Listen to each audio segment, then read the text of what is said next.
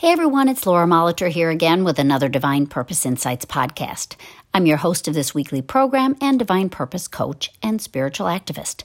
You can find out more about me and what I do at beingfreenow.com. You can subscribe to this podcast and please feel free to share if you like what you hear. It's always tough living in weight of the unknown. Seems especially tough these days because what normally feels more predictable is suddenly not so much so. New information, new conditions on our life seem to be arising more and more. It feels often like we are staring out into a void with no concept of what is ahead or even quite what to hope for. Certainly, we can't really know what's ahead in our human experiences, but we can take a different perspective on this sense of the unknown and find more peace and less anxiety or speculation running out of control and often overwhelming us.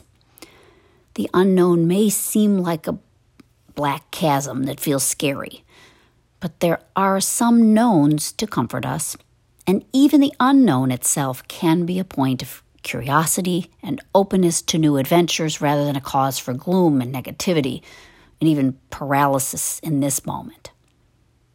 The Bible tells us this. It's Isaiah 42 16. This is from the Passion Translation.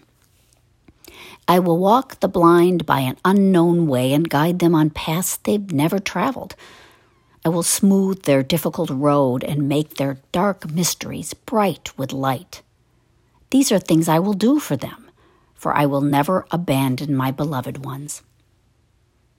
This assurance from God speaks about the unknown with a sense of protection and even an invitation to joy. The unknown way is one which is new, untraveled, but not dark and scary.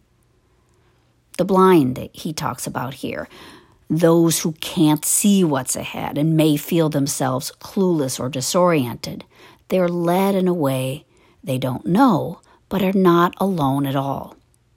And the unknowns those dark mysteries, are bright with light. It's because these unknown times are opportunities for a higher guidance, a release from predictions and speculations, and a release to God and His light, His love.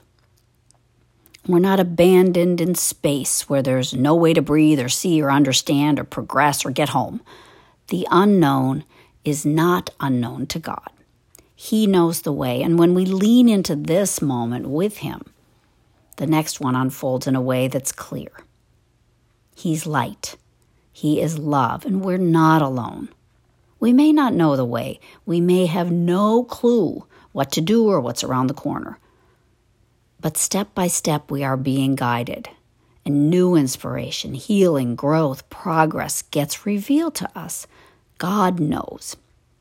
Our job is to to breathe and not get ahead of ourselves. We can find serenity and even expectation rather than trepidation as we do our best to trust this moment with God and let Him show us what's next.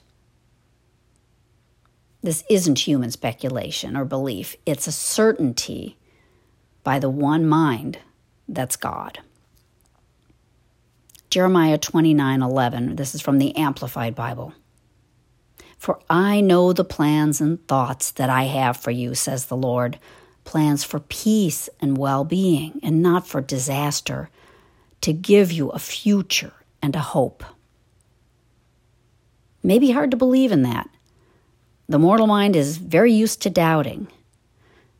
But this verse is a promise. God knows his plans, and they're not for disaster, but for peace. Our present moments brighten with this promise received, and we can move ahead with more confidence, not only feeling less afraid or caught up in limitations, but also being better able to help others, to be a guide ourselves, a healer, someone who can settle and calm others rather than write or accept a scary story and distribute it to the masses.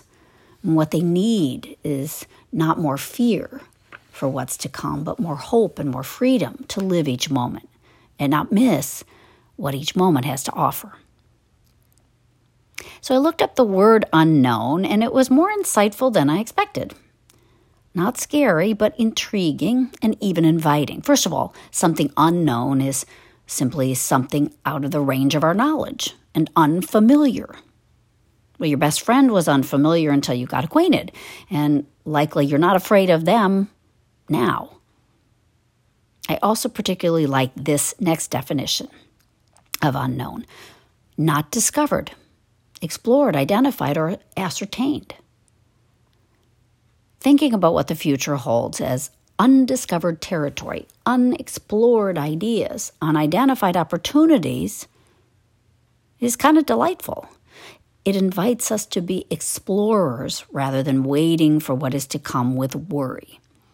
It's about being called forward to see what's ahead, something we've never seen before, or felt before, or experienced before. We travel to new places, and the unknown then becomes known. We feel an acquaintance with it, and maybe we want to return there again. Whether we're thinking about world issues that concern us or just wondering about what's to come in our personal lives or careers or relationships, we can embrace the unknown as something new. If we already knew it, it wouldn't be half as interesting or progressive or exciting or advancing. And again, that new territory is a way unknown to us, but it's already known well by God and prepared for us, specifically and lovingly. We can do our best. I know it's always hard, but we can do our best to stop fearing the unknown and instead be curious, trusting, and open to surprise. That's all I have for now. We'll see what tomorrow brings. Uh, let me know if you have any questions or want some guidance. You can contact me at lauramolitor at gmail.com. I would love to hear from you. We'll see you next week.